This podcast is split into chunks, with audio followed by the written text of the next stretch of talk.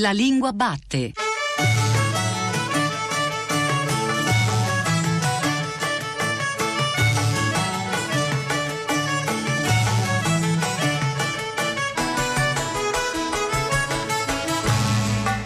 Buongiorno e ben ritrovati alla Lingua Batte, la trasmissione di Radio 3 che esplora il paesaggio della lingua italiana. Questi microfoni Paolo Di Paolo. Un'altra estate. Ecco, oggi è il primo giorno d'estate, di un'estate che arriva dopo un inverno e una primavera eh, non facili, eh, anzi sembrava quasi un miraggio quest'estate, sarà diversa probabilmente, ma cerchiamo di riafferrare ciò che amiamo, cerchiamo di tornare progressivamente a quella che appunto chiamiamo normalità. Archè, hai caricato tutto? Sì, ho fatto tutto. Andiamo? Agu, monta! Arrivederci a tutti, fate tutti le vacanze intelligenti! Mi è tornato alla mente un bellissimo articolo di molti anni fa, scritto da Claudio Magris sul Corriere della Sera. Si intitolava L'eterna congiura di chi odia l'estate. Cominciava così. Quando penso all'incertezza degli anni a venire, con quel confuso sentimento di vuoto, speranza e sgomento che si prova nei momenti in cui pare di sentire il fruscio del proprio tempo che passa, non mi chiedo cosa sarà della mia vita, ma piuttosto cosa sarà delle mie estati perché, dice Magris, l'estate è la stagione e il volto della vita vera, il bagliore del suo significato, che non si identifica del tutto con le innumerevoli occupazioni, eh, fatiche, soddisfazioni dell'esistenza, che sembrano piuttosto un prologo del vivere, non il viaggio, ma un interminabile acquisto del biglietto. E invitava in quel 2001 a non infittire l'estate di impegni, a non renderla appunto contingentata da cose da fare necessariamente e lasciare anche un tempo largo all'ozio. Ecco, mi tornava alla mente perché questo è uno strano paradosso quest'anno, un'estate curiosa proprio perché viene dopo una stagione ferma, una stagione immobile.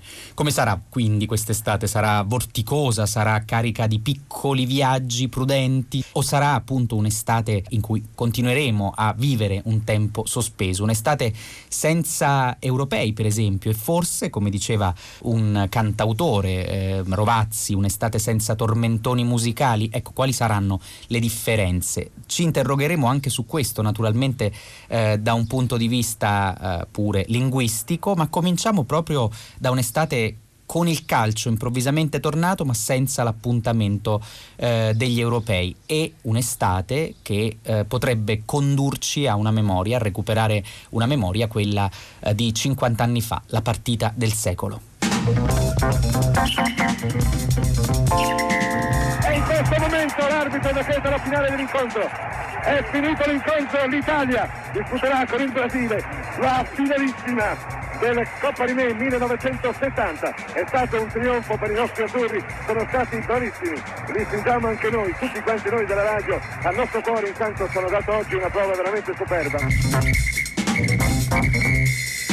La marcia verso gli europei del 2020 era stata trionfale, qualificazione ottenuta a punteggio pieno. Eravamo tutti pronti a vedere all'opera gli azzurri di Mancini nel primo europeo itinerante della storia, magari ancora una volta contro la Germania. Così scrive nelle battute finali del suo libro La partita del secolo, storia, mito e protagonisti di Italia-Germania 4 a 3, pubblicato da PM, Riccardo Cucchi, che è una voce storica, questo, in questo caso si, si può dire perché la conoscono tutti gli ascoltatori della radio in generale generale, ma poi gli appassionati di calcio e forse anche i non appassionati, perché è quella tipica voce che riconosci anche chiudendo gli occhi. Ha raccontato a lungo il calcio, lo racconta in televisione, è ovviamente un collega e un amico di questa radio e parte il suo racconto naturalmente da 50 anni fa. Però prima di tornare indietro stiamo sulla nostra estate. Il calcio si è riaffacciato sui nostri teleschermi, forse in pochi ci credevano che tornasse, diciamo così, prima delle strane vacanze che ci aspettano, invece è tornato ma è un'estate senza europei. Ecco, lei come l'ha vissuto? Con, con, sconcerto? Immaginava che finisse così già per tempo? E che cosa significa comunque ecco, saltare un appuntamento collettivo di questa portata?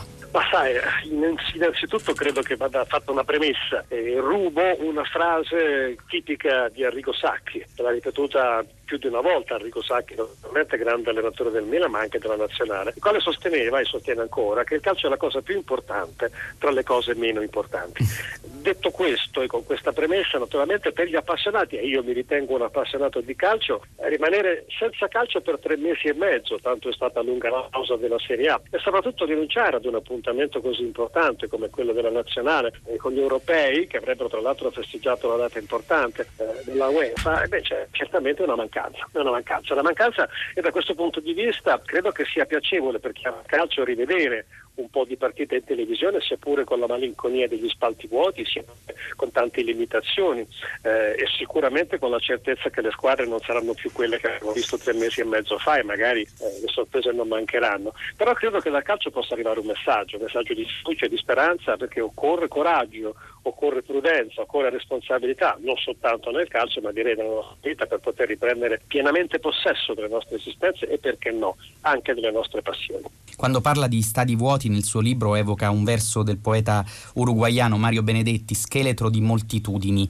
È difficile capire cosa accadrà nel nuovo campionato, non so, forse lei ha, ha le idee più chiare anche rispetto proprio alla presenza del pubblico, ma cambia molto il calcio, questo è evidente, senza la presenza delle persone negli stadi. Ecco, in questo senso come si può ripensare un calcio laddove fosse necessario senza il pubblico? Cambia molto, cambia molto. Eh, non è retorica quando magari qualche giornalista sportivo si riferisce al dodicesimo campo, appunto pensando al pubblico che sostiene la squadra. È la verità, e la verità è una verità, eh, una verità che noi radio telecronisti abbiamo sperimentato, sperimentiamo quando raccontiamo le partite, perché il nostro commento è in qualche modo rafforzato, in qualche modo indirizzato, in qualche modo reso ancora più emozionante dal boato del pubblico. E noi stessi ci esaltiamo rispetto naturalmente a quello che il pubblico fa seguendo la partita, ma credo anche i calciatori, anche i calciatori sentono questa assenza perché il boato che accompagna una difesa di un attaccante, il boato che accompagna un colpo di testa fallito di poco, la gioia, l'esultanza di un gol, eh, sono scarichi di adrenalina importantissime in un gioco nel quale conta la tecnica, conta la tattica, conta anche l'intelligenza, ma soprattutto conta l'emotività, la passione, la voglia e il pubblico riesce a trasmettere tutto questo. Era l'estate del 1970, a proposito di tormentoni, che sarà un tema di questa puntata, Modugno cantava La lontananza, eh, Battisti cantava Fiori rosa, fiori di pesco, Mina cantava insieme, ma appunto anche le cronache di allora dicono che forse più delle canzoni, delle canzoni che entrano in testa, forse soprattutto d'estate, quell'anno entrava nella testa di tutti la partita del secolo, questo è il titolo del suo libro pubblicato da PM e a un certo punto di questo racconto lei scrive all'epoca del mondiale messicano il calcio e la sua narrazione erano ancora affidati alle penne maestose di giornalisti e scrittori che hanno segnato una stagione indimenticabile della carta stampata. Lei immagino si sia formato anche no, con quelle penne, attraverso quelle penne.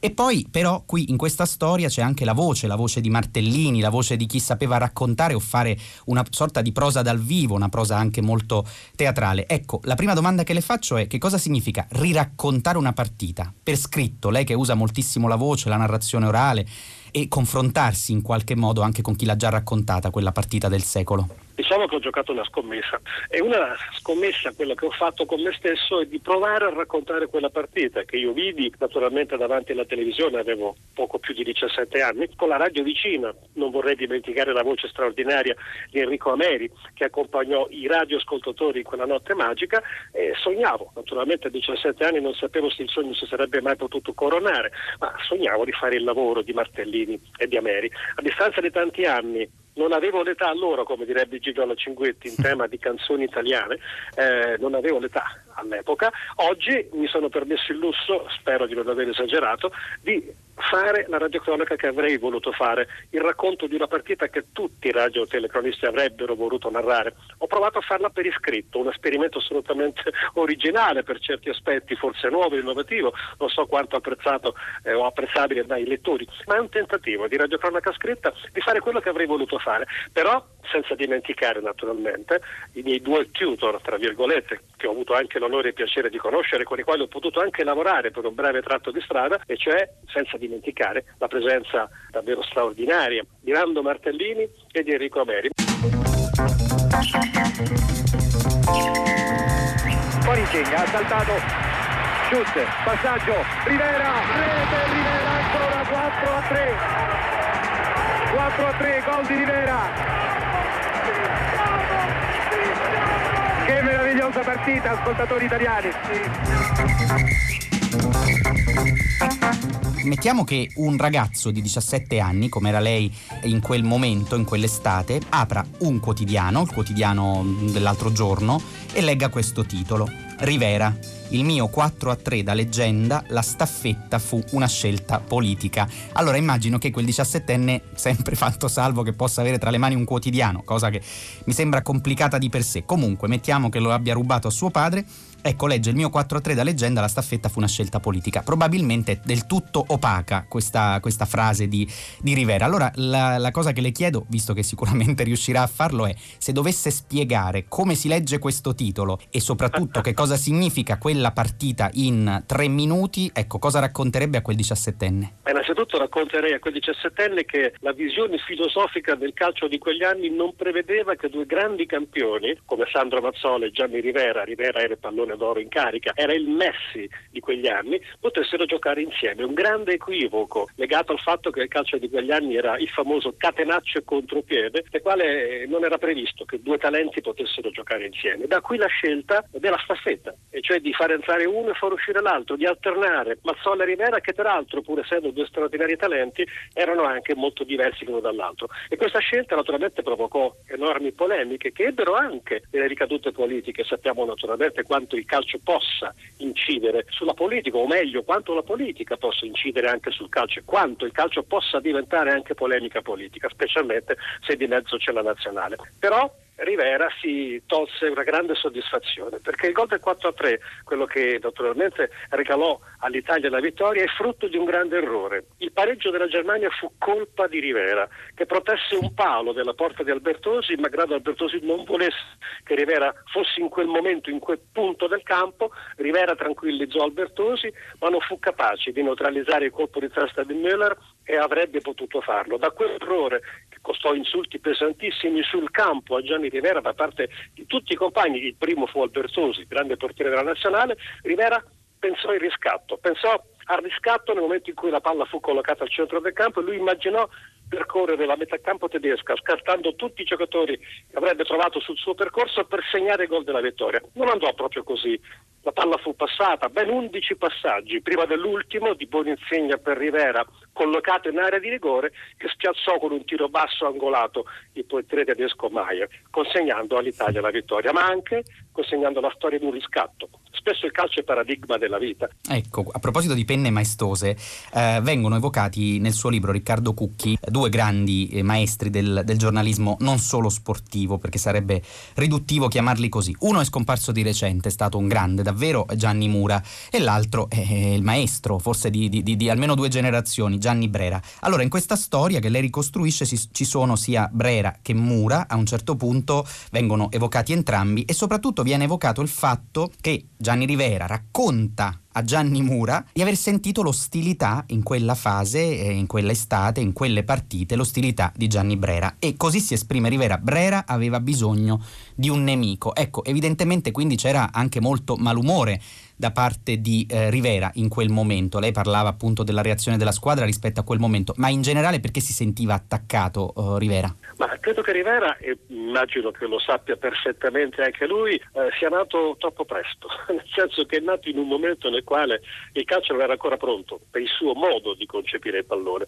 Tu hai citato questo passaggio diciamo, tra Gianni Mura e Gianni Brera, tra l'altro Mura allievo di Brera, io credo che sia uno dei momenti più belli del giornalismo italiano, che meriterebbe un racconto a parte, addirittura un libro a parte, perché lui si fa mediatore tra Rivera e Brera che non si parlavano più. Eh, Rivera diceva quando apro il giornale, eh, se vedo, vedo, la firma di Gianni Brera, io so già che ci sarà qualcosa contro di me non lo leggo. Non discuto la sua abilità, ma so che ce l'ha come. Ed era vero, era vero e Brera non l'ha mai negato naturalmente. Vorrei dire ai giovani che sono in ascolto in questo momento che io liceale spesso venivo colto di sorpresa dal mio insegnante di letteratura, di lettere per così dire, perché mentre lui magari spiegava passaggi importanti della letteratura, della letteratura italiana, io sotto il banco nascondevo il quotidiano sportivo e leggevo Brera, perché Brera mi dava delle emozioni straordinarie anche in termini letterari.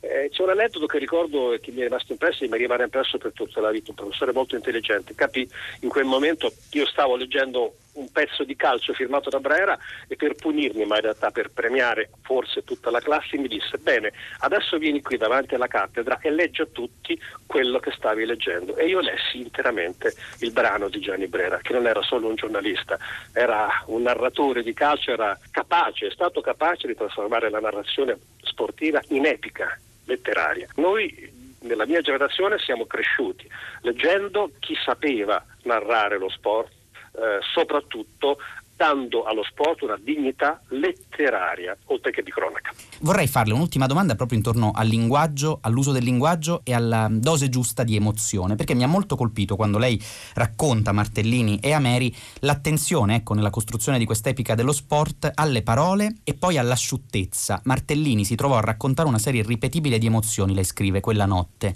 e le trasferì a tutti noi con il suo stile asciutto e professionale. E lei dice che appunto un telecronista, un radiocronista, per quanto misurato riescono a trasferire emozione se la provano davvero e tuttavia devono sapere anche dosarla. Ecco, in questo senso che rapporto c'è tra le scelte linguistiche e il trasferire emozione senza diventare enfatici, senza diventare inutilmente retorici? Se le parole sono un ponte attraverso il quale si costruiscono immagini e se radiocronista è colui che vedendo qualcosa riesce con le parole a far sì che chi all'ascolto possa formarsi delle immagini, apro una piccola parentesi, non è del tutto vero che la radio non abbia immagini, la radio le ha le immagini, sono quelle che riesce a, riesce a suscitare nella nostra fantasia immaginarsi un campo, vedere un'azione grazie all'abilità del radiocronista nello scegliere le parole e poi è un'esperienza impagabile, paragonabile soltanto alla lettura di un bel libro, di un bel romanzo, nel quale proprio con le parole è possibile vedere ciò che lo scrittore vuole farci vedere. Però siamo noi protagonisti della creazione delle immagini. Ecco, io credo che un radiocronista in particolare debba avere questa virtù Sandro Ciotti per esempio fu straordinario da questo punto di vista, avere un lessico il più ampio possibile, in grado di poter cogliere nel momento giusto la parola giusta da adattare a ciò che scorre sotto i propri occhi per far sì che nell'ascoltatore nasca un'immagine. Credo che mai in nessun altro luogo, come nella radio, la parola abbia sostanza, diventi eh, immagine, diventi ponte, quello che dovrebbe essere evidentemente il significato profondo di ogni linguaggio. Allora, è una cosa molto semplice ma molto molto carina. Mi segua però. Allora, lei conta fino a tre, ok? Poi sventola il tovagliolino, noi partiamo, l'ultimo che arriva in fondo perde, quindi paga il conto. A me mi pare una pischerata. E eh, lo so, però noi siamo fatti così, ci piace giocare. Allora giochiamo. Ok. Pronti? Uno, due, tre, via! E siamo all'appuntamento con i dubbi linguistici degli ascoltatori della lingua batte, l'Accademia d'Arte Grammatica. È un'espressione fastidiosa per Giorgio, gara di solidarietà.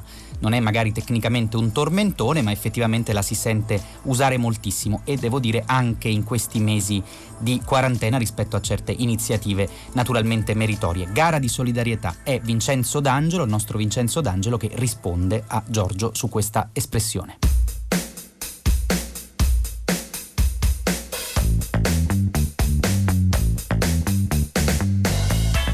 Dovrebbe esprimere un concetto virtuoso, scrive Giorgio, ma lo fa utilizzando un vocabolo che implicitamente considera come fine ultimo quello di primeggiare sugli altri. È un'osservazione intrigante, quella di Giorgio. Intrigante perché in effetti l'espressione gara di solidarietà fa eh, convivere a stretto, strettissimo contatto due termini in apparenza molto distanti. Da un lato abbiamo gara, una parola eh, antica di provenienza oscura, peraltro, che indica una competizione, un confronto competitivo tra individui o anche tra gruppi di individui che cercano di superarsi tra loro per raggiungere un premio, una vittoria, un primato e così via. Dall'altro lato abbiamo solidarietà, un termine relativamente recente, è un francesismo entrato in italiano nell'Ottocento, che nel nostro caso indica eh, una partecipazione mm, umana e morale, eh, spesso seguita da un impegno concreto, offerta a chi si trova in una situazione difficile. Ecco, eh, due termini tanto distanti come gara e solidarietà si combinano per indicare un'azione indubbiamente lodevole. Più persone o più enti fanno metaforicamente o non metaforicamente a gara per aiutare chi è in difficoltà. Da inizio marzo, da quando è cominciata l'emergenza, le gare di solidarietà si sono moltiplicate e eh, la stampa nazionale e locale ha puntualmente documentato questa moltiplicazione. Eh, quante volte negli ultimi mesi ci è capitato di leggere titoli come ad esempio gara di solidarietà tra cittadini, gara di solidarietà tra imprese, eccetera. Ora, è vero che il connubio tra gara e solidarietà è un po' stridente, ma è altrettanto vero che si tratta di un connubio meno isolato di quanto si potrebbe pensare. Esiste ad esempio, anche se è meno diffusa di quella di cui stiamo parlando, l'espressione gara di bontà, che in sostanza è lo stesso di gara di solidarietà. Ed esiste anche l'espressione gara di cortesia. Per dire, in letteratura c'è una gara di cortesia che vede coinvolti niente meno che due personaggi dell'Orlando Furioso, del capolavoro di Ariosto. Gara di cortesia intesa non come gara di buone maniere, ma come gara di nobiltà d'animo, di qualità morali. Ecco. E allora, per tirare le fila del discorso, anche sulla base di questi illustri precedenti, personalmente sarei clemente nei confronti di un'espressione come gara di solidarietà, fermo restando che anche in fatto di lingua i gusti sono gusti.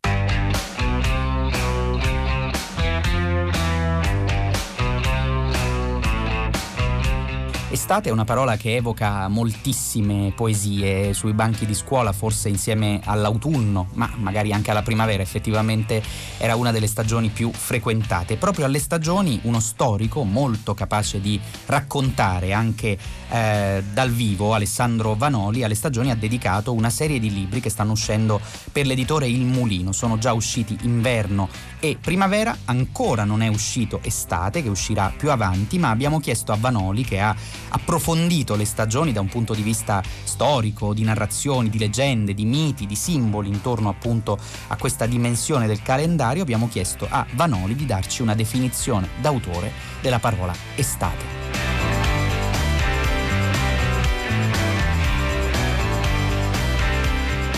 L'estate è innanzitutto il caldo e la luce. Ecco, partiamo da qua allora per parlarne. Partiamo dal solstizio quando la luce raggiunge il suo apice e domina la giornata quando però anche si preannunciano momenti di, di, caldo sempre più intenso, talvolta soffocante. Poi è chiaro che l'estate, come ogni stagione, è tante cose assieme. È soprattutto una nostra costruzione culturale, cambiata tante volte nei secoli. E questo probabilmente è il senso più forte del tentativo di raccontarne una storia. E per farlo forse l'unico modo possibile in così poco tempo è quello di fare un elenco, un elenco molto rapido di, di, argomenti possibili. Ecco allora i greci, con le loro feste di Apollo, i frutti maturi, ma anche col timore degli dei che appaiono improvvisi e terribili nella luce del meriggio, nel momento più caldo della giornata, appunto. E, oppure l'estate romana, quella segnata addirittura dai due mesi voluti dall'impero, quello di luglio per Cesare e di agosto per Ottaviano. E naturalmente però anche l'estate immaginata attraverso i grandi sogni pastorali della lirica di Orazio, di Virgilio. Poi le stati medievali, quelle delle carestie, delle grandine violente e anche della guerra naturalmente, perché la guerra è una cosa che comincia in primavera e si fa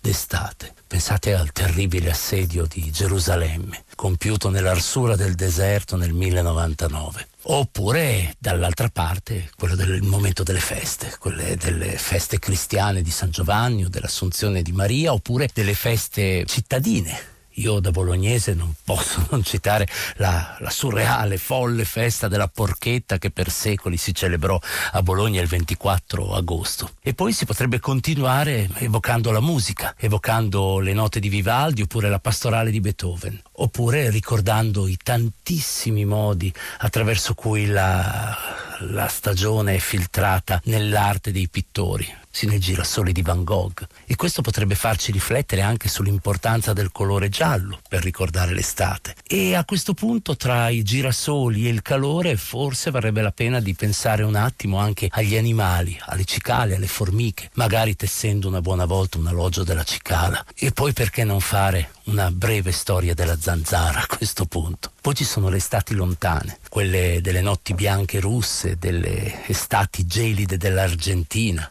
e Infine le estati che ricordano il caldo torrido coloniale nei racconti di Conrad, oppure le estati in cui tutto cambia e tutto si trasforma, quando a un certo punto cominciamo a immaginarla come adesso è, l'estate dell'invenzione delle vacanze, l'estate dei condizionatori che cambiano la vita delle grandi metropoli, a cominciare da New York, l'estate della nostra giovinezza, le estati recenti, quelle che hanno segnato i nostri ricordi, delle nostre canzoni e di tutto quanto ancora ci appartiene e tutto quello che ancora desideriamo nel momento in cui questa stagione ritorna. Giusto per dire sì, che è tante cose assieme, che è una costruzione, ma che dentro questa costruzione ci sono in fondo le nostre radici.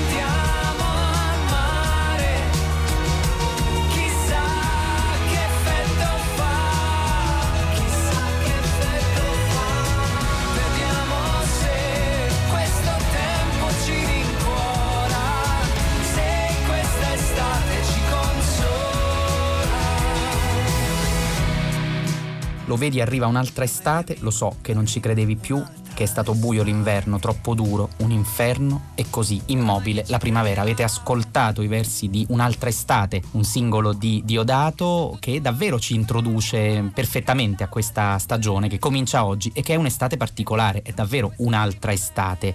Eh, Diodato che ha vinto Sanremo 2020 con la canzone Fai rumore di cui poi torneremo a parlare, è alla lingua batte noi siamo molto contenti di averlo qua. Buongiorno, ciao. Allora, appunto, i versi di Un'altra estate. In qualche intervista ha detto di avere scritto questa canzone, beh, naturalmente risentendo molto dello stato d'animo di questi mesi. Ecco, come accade che si decide di scrivere una canzone quasi su un'urgenza improvvisa? Beh, sono stati mesi molto particolari per tutti. Sono stati anche mesi in cui ho pensato tanto, ho avuto modo di riflettere tanto su ciò che mi era appena accaduto, ma anche sulle cose che questo confinamento mi faceva mancare di più. No? Sicuramente mi sono reso conto che intorno c'era una natura che esplodeva in una primavera potente, forse anche grazie alla nostra assenza, o comunque la nostra assenza sembrava sottolineare questo aspetto. E un giorno aprendo la finestra a Milano,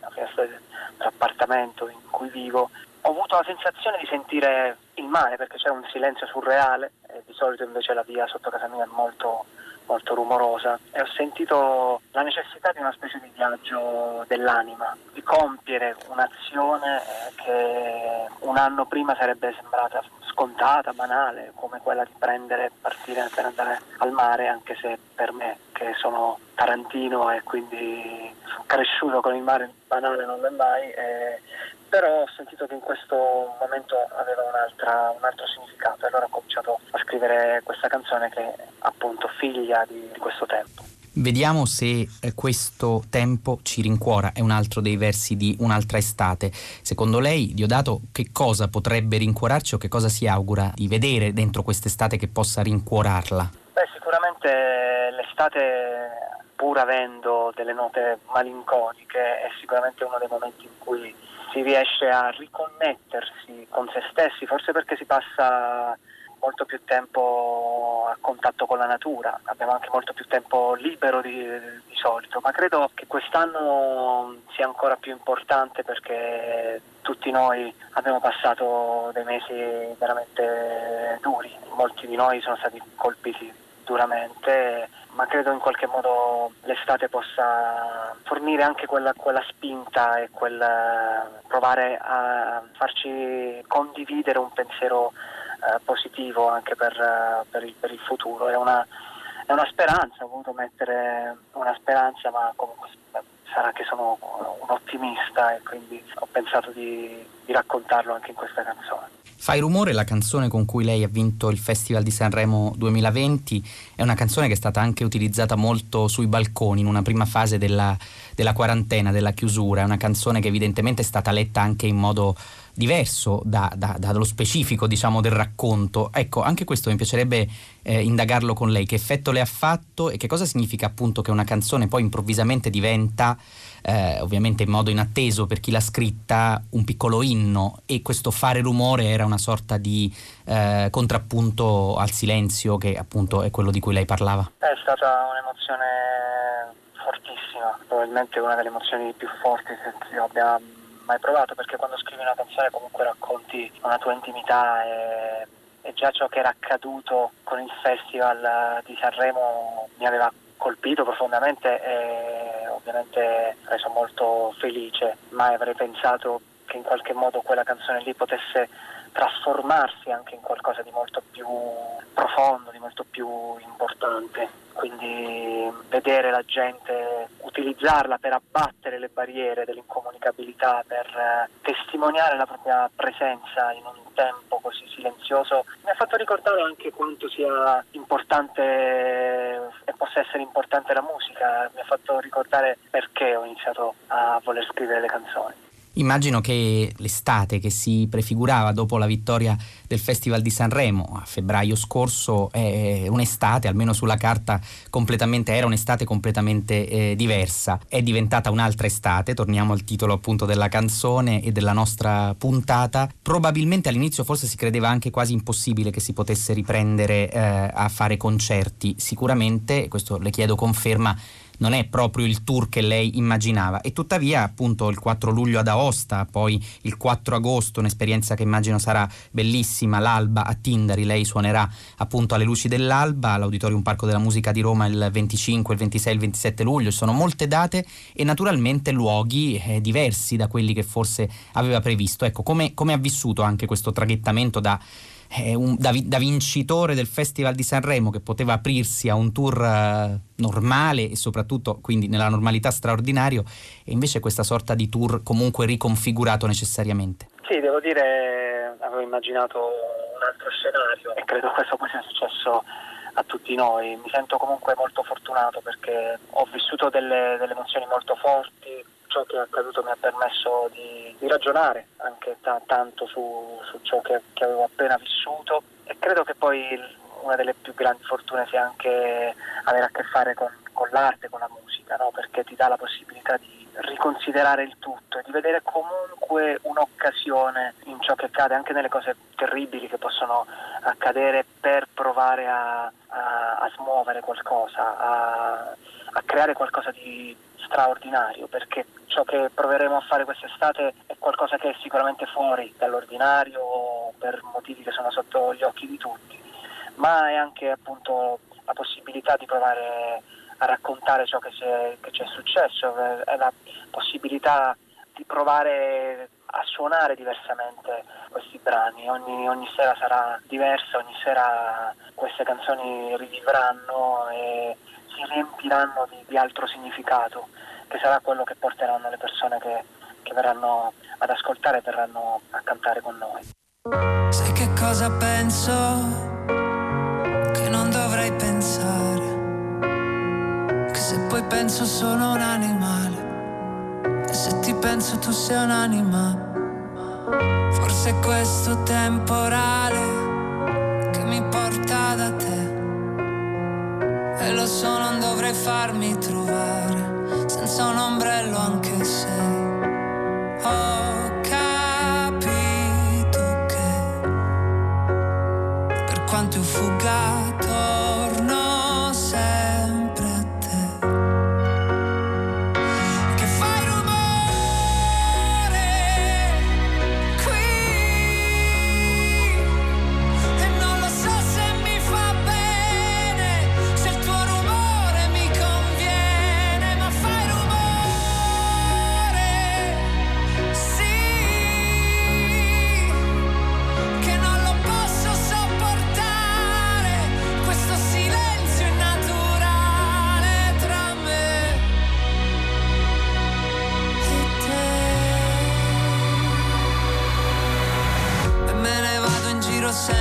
parlare, senza un posto a cui arrivare.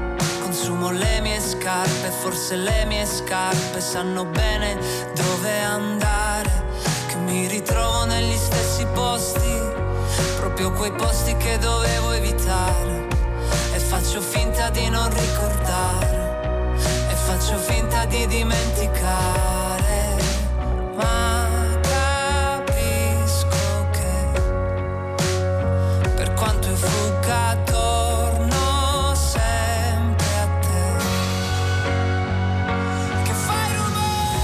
21 giugno è la festa della musica e molti artisti, ma anche manager, produttori, eh, tecnici, consulenti, promoter, lavoratori delle etichette discografiche, delle agenzie, proprietari di live club, uffici stampa, si sono riuniti idealmente con l'hashtag senza musica per chiedere al Parlamento di prendere in esame gli emendamenti del settore musica nel decreto rilancio, ma più appunto che la questione strettamente politica c'è proprio una questione anche una posta in gioco emotiva, eh, però che non è di poco conto, e cioè il fatto che bisogna prendere coscienza che intorno alla musica, intorno a voi artisti noti, c'è tutto un mondo che in questo momento rischia di stare in larga parte fermo. Assolutamente sì, molto spesso quando poi ci sono queste manifestazioni diciamo, no, vengono considerati solo i volti noti e molto spesso la critica è vabbè ma di cosa vi lamentate, in realtà in qualche modo cerchiamo di dar voce a tutte quelle persone che lavorano con noi che ci permettono di fare questo lavoro, di tutti quei professionisti che meritano di essere considerati e trattati come di ricevere il il rispetto che, che ogni lavoratore dovrebbe avere in un paese civile e quindi stiamo cercando di, di dar loro voce, di difendere anche il, nostro mondo, di provare a cambiare qualcosa all- all'interno della- del, del- del nostro mondo. È, è un'impresa difficile perché la sensazione è che la musica eh, non venga quasi considerata parte del, del sistema cultura, è già il sistema cultura molto spesso in un paese come il nostro, è sempre un paradosso, viene offesa da numerosi tagli. Chiediamo quindi con, con forza, con tutta la forza che abbiamo, di ascoltare, di, di prendere in considerazione tutti gli emendamenti che sono stati presentati. E devo dire che è stato molto bello vedere il nostro mondo riunirsi, si, sono creati, si è creato un forum del- dell'arte e dello spettacolo in cui la musica partecipa eh, con, con diverse associazioni, con diverse realtà che si sono anche create in questo momento di difficoltà. In questo momento di difficoltà sono venute a, a galla ancora di più tutte le, le- le problematiche del, del nostro mondo. Chiediamo che in qualche modo si cerchi di, di- di affrontarle e di provare a risolverle. Le faccio un'ultima domanda più leggera ed è legata a uno dei temi che affronteremo nel corso della puntata, quello dei tormentoni. Quando si parla di tormentone si parla di tormentone estivo, si potrebbe fare una lunga lista che magari data dagli anni 60 e arriva all'altro ieri, a Vamos a Bailar o a Serejé, eccetera. Immagino che da ascoltatore anche onnivoro di musica anche lei abbia avuto le sue estati legate a qualche tormentone, magari eh, speciale, magari molto intimo, magari molto privato, ma pensa come un eh, suo collega che è Rovazzi che ha dato un'intervista di recente che sarà un'estate senza tormentoni e al di là di questa che poi non è una domanda, è ovviamente un gioco, che cosa vuol dire quando una canzone entra a tal punto, come è successo anche a Fai Rumore, dentro la testa delle persone, da, che, da, al punto da, che, che la fanno propria le persone, che in qualche modo segna poi anche una stagione. Lei è qualcosa che, diciamo, nella sua storia di musicista e di ascoltatore di musica, come, come guarda questo fenomeno? Ma io sinceramente lo guardo anche con molta serenità. Eh, non sono un ricercatore di, di, di, tormentoni, ma mi rendo conto che a volte, ed è poi anche ciò che è successo per esempio appunto con, con Fai Rumore, in qualche modo si riesce a, a raccontare qualcosa che probabilmente è anche nell'aria e magari l'estate c'è anche ma- maggior leggerezza e, e alcuni, alcuni, brani riescono no, a, a, raccontarla. Eh, credo sia, sia, sia, sia, poi quello il segreto, eh, se si racconta comunque eh, qualcosa in cui tanti si, si ritrovano eh, ed è anche molto bello vedere come delle canzoni che, che partono in un modo poi a volte inaspettatamente diventano dei,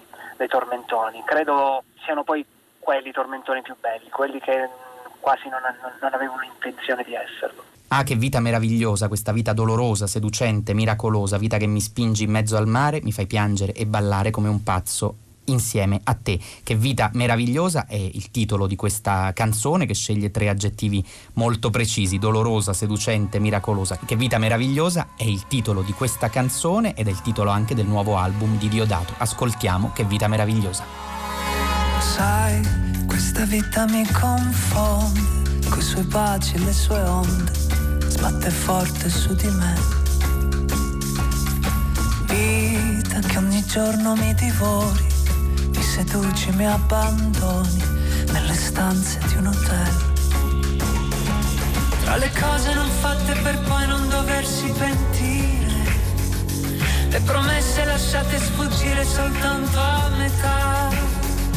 Mentre pensi che questo non vivere sia già morire, chiudi gli occhi lasciando un sospiro alla notte che va.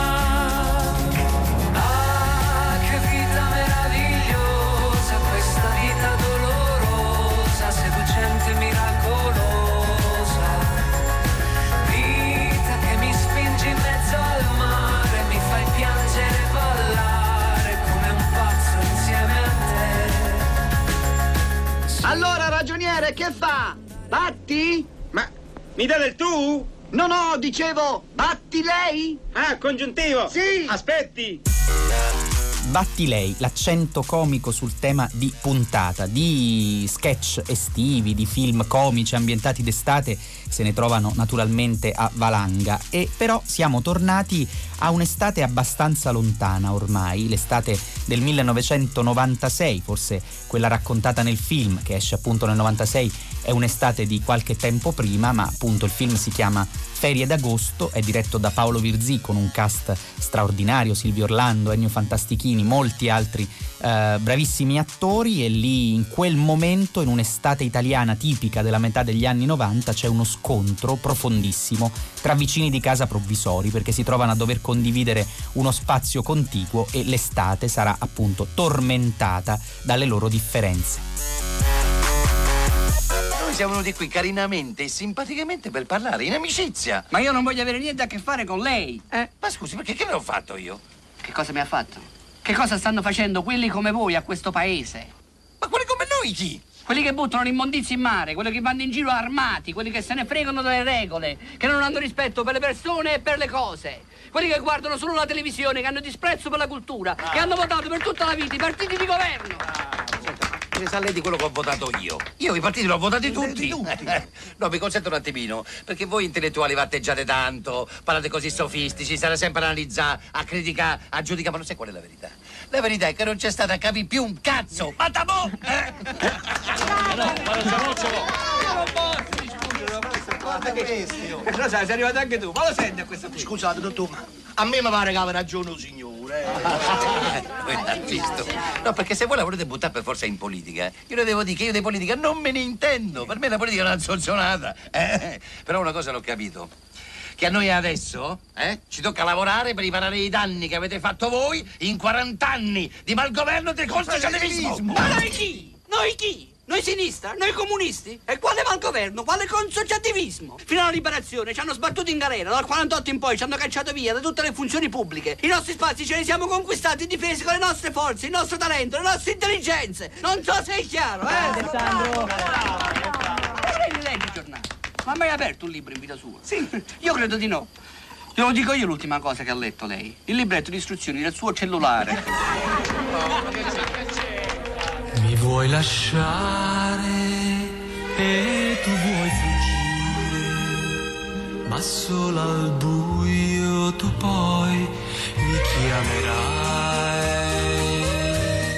C'è chi fa risalire eh, l'espressione tormentone al 1962, quando ebbe un improvviso successo la canzone di Nico Fidenco legata a un granello di sabbia che divenne appunto il tormentone di quell'estate. Ma i tormentoni linguistici escono anche al di là del campo della musica e abbiamo cercato di esplorare questo concetto di tormentone, di locuzione che si ripete, che diventa abusata, che entra nella testa, con Silverio Novelli che i nostri ascoltatori conoscono benissimo perché ha pubblicato nella collana Le parole dell'italiano, una collana del Corriere della Sera a cura di Giuseppe Antonelli, proprio un volume specifico sui tormentoni, intitolato proprio così, Tormentoni.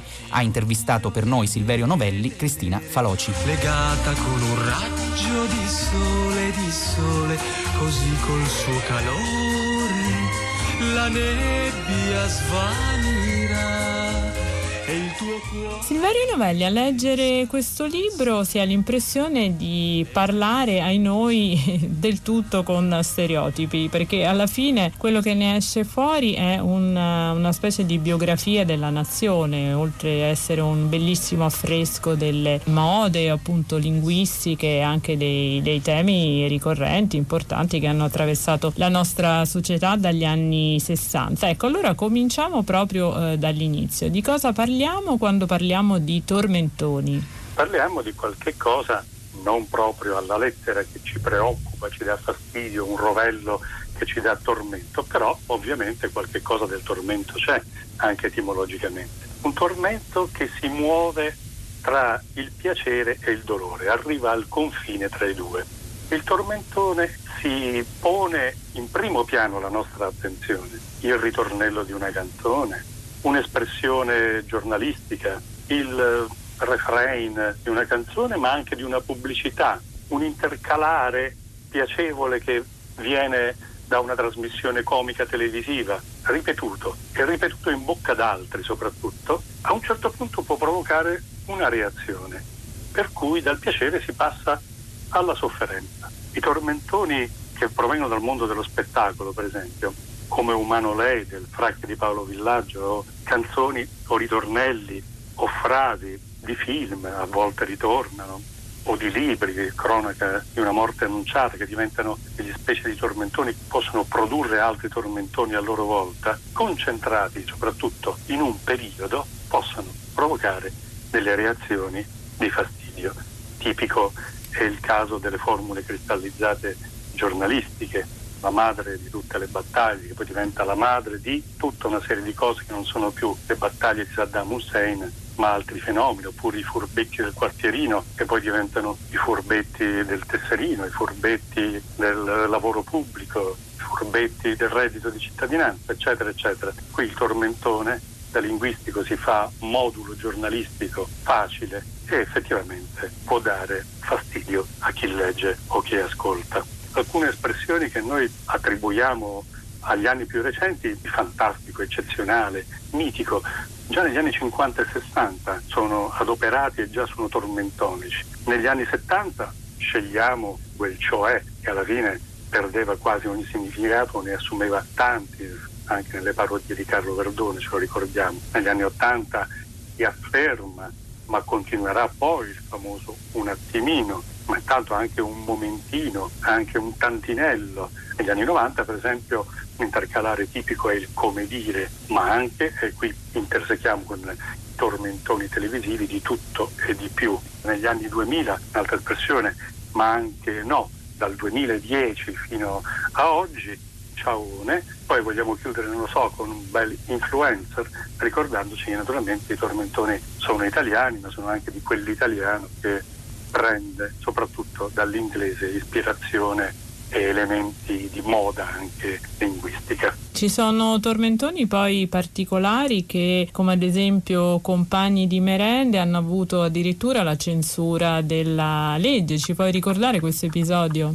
Compagno di merende ha un monomaturgo nel signor Mario Vanni che al momento del processo ai magistrati lui che è stato complice di Pietro Pacciani, del cosiddetto mostro di Firenze, si autoattribuisce questa qualifica professionale di compagno di merende. Ma siccome questa locuzione viene presa e rilanciata dai media, entra addirittura in qualche modo nella lingua comune, ma viene usata con una certa disinvoltura dai giornalisti, a un certo punto interviene addirittura la Corte di Cassazione che consiglia di non usare l'espressione come suggestivo ed ironico sinonimo di persone di malaffare che tramano di nascosto. È un caso molto particolare in cui l'elemento di superficie della lingua permette però di illuminare sentimenti, umori, costumi più profondi che appartengono alla comunità, alla collettività. Per quanto riguarda altri tormentoni, Pierluigi Bersani, quando è segretario del PD,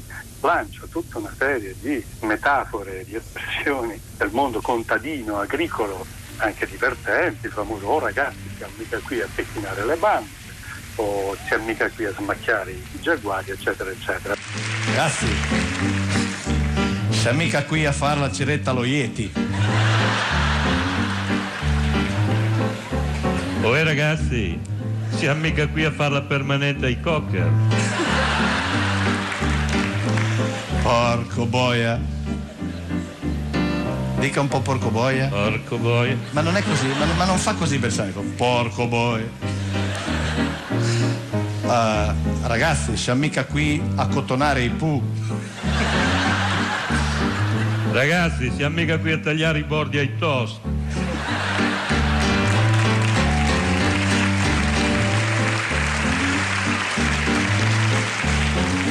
Ragazzi, oh, siamo passi? Siamo, siamo mica qui a mettere la crema da barba nei ringo. Ragazzi, siamo mica qui a sparmare l'autana alle zanzare. In questa epoca di social media, di Twitter, potenzialmente ogni giorno è portatore di un tormentone, no? con i famosi hashtag, ma naturalmente anche il periodo di emergenza di quarantena ha avuto i suoi tormentoni nel bene e nel male. Giuseppe Antonelli nella scorsa puntata ci ha parlato dell'efficacia di restate a casa. Eh, secondo te, Silverio Novelli, quali sono i, i, lasciti linguistici che potrebbero rimanere di, di questo periodo, oltre alle ferite naturalmente? Realmente concrete di cui tutti sappiamo. È un bene che una sorta di tormentone morfologica sia questo prefisso ri della riapertura, della ripartenza, eccetera.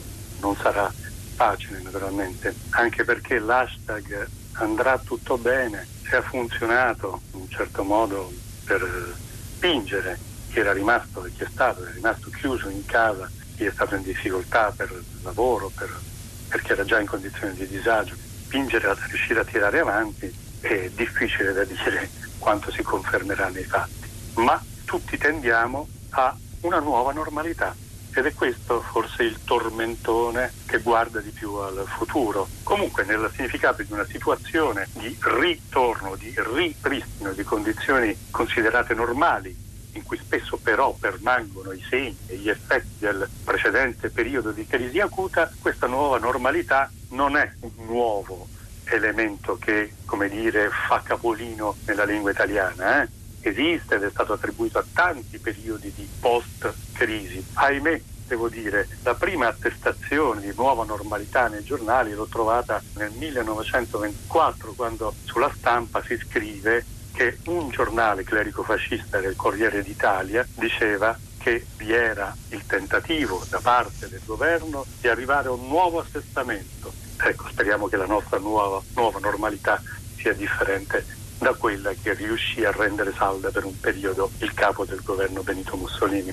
Chiudiamo con una curiosità, una delle perle che si scoprono in questo libro di Silverio Novelli, Tormentoni. È una delle espressioni più longeve e anche più celebri dal mondo della televisione, quella attribuita a Mike Buongiorno, appunto ai ai ai il signora Longari. Ma in realtà eh, come andò veramente? Andò, come scrisse poi eh, anche la stampa, in particolare Aldo Grasso, che come critico televisivo anni dopo si applicò su questa questione, che quella frase non fu mai pronunciata da Mike Buongiorno. Grasso andò a cercare nelle teche RAI, non trovò mai conferma di questo. In quella la signora Longari ripresentava su tutt'altro argomento, cioè sulla storia romana, non sull'ornitologia o sulla storia della musica. I media riescono a rilanciare leggende metropolitane, riescono a venire incontro alle aspettative, alle attese di racconti, soprattutto su personaggi famosi. In questo caso c'è una frase intera che viene inventata per confermare quella figura di grande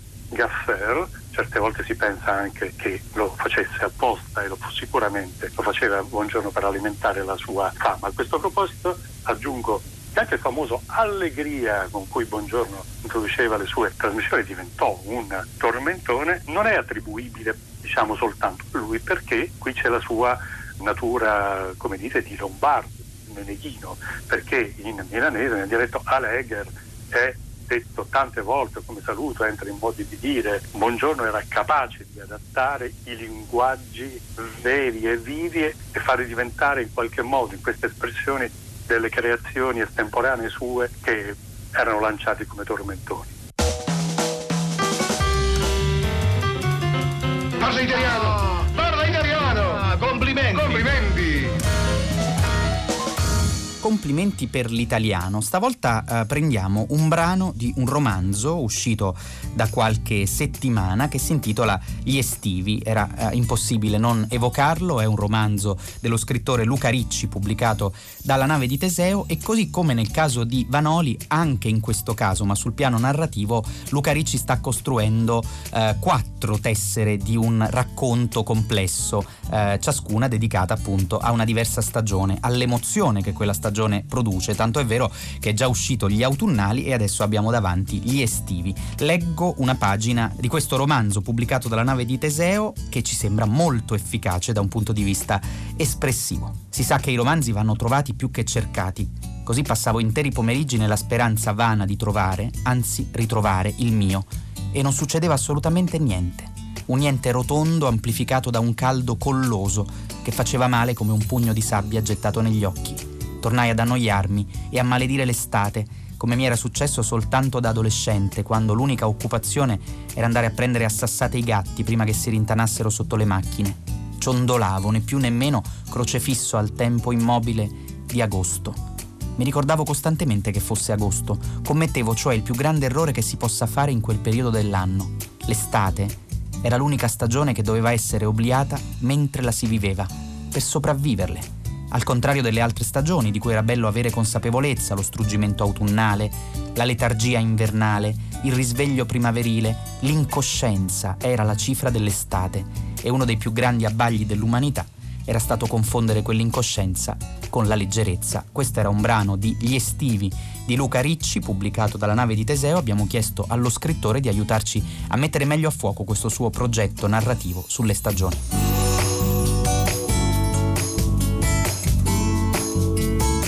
Estivi ha un arco temporale di 15 estati e si apre su una scena di una coppia sposata. C'è un io narrante, un uomo di mezza età, che viene fulgorato, è un colpo di fulmine, la notte di San Lorenzo, la notte delle stelle cadenti, per una ragazzina. Durante la prima estate la vediamo minorenne, che si chiama Teresa, e gli estivi si sviluppa quindi sulla loro storia, che è una storia abbastanza bizzarra, come dire, costeggia un perimetro che può essere definito quello amoroso, senza mai però veramente sconfinare nell'amore. E l'amore senza amore è un'ossessione, come un sentimento sclerotizzato che di anno in anno eh, si ripete sempre uguale o quasi uguale a se stesso, in cui i due inscenano questa lotta che poi appunto simboleggia qualsiasi tipo di schermaglia amorosa e anche forse per estensione qualsiasi tipo di rapporto interpersonale dove ci sia e dove scorra del sentimento. E dopo i 40 i ricordi acquistano un peso specifico differente, vanno come scontati e prende spesso una nostalgia di tutto, una nostalgia indiscriminata che avvolge e che ti fa pensare proprio indistintamente alle cose brutte e alle cose belle allo stesso modo. Quindi eh, credo che di aver avuto proprio la necessità creativa di tornare sopra il tempo, di maneggiare il tempo, di riflettere sul tempo, proprio per questa sensazione di accrescimento di peso del ricordo È una cosa che ovviamente ricade sui personaggi, sia i personaggi degli autunnali che i personaggi degli estivi hanno questo modo di andare avanti, di procedere, di relazionarsi con i fatti della vita, attraverso anche la memoria, quello che si ricordano delle loro vite. Questo è molto importante.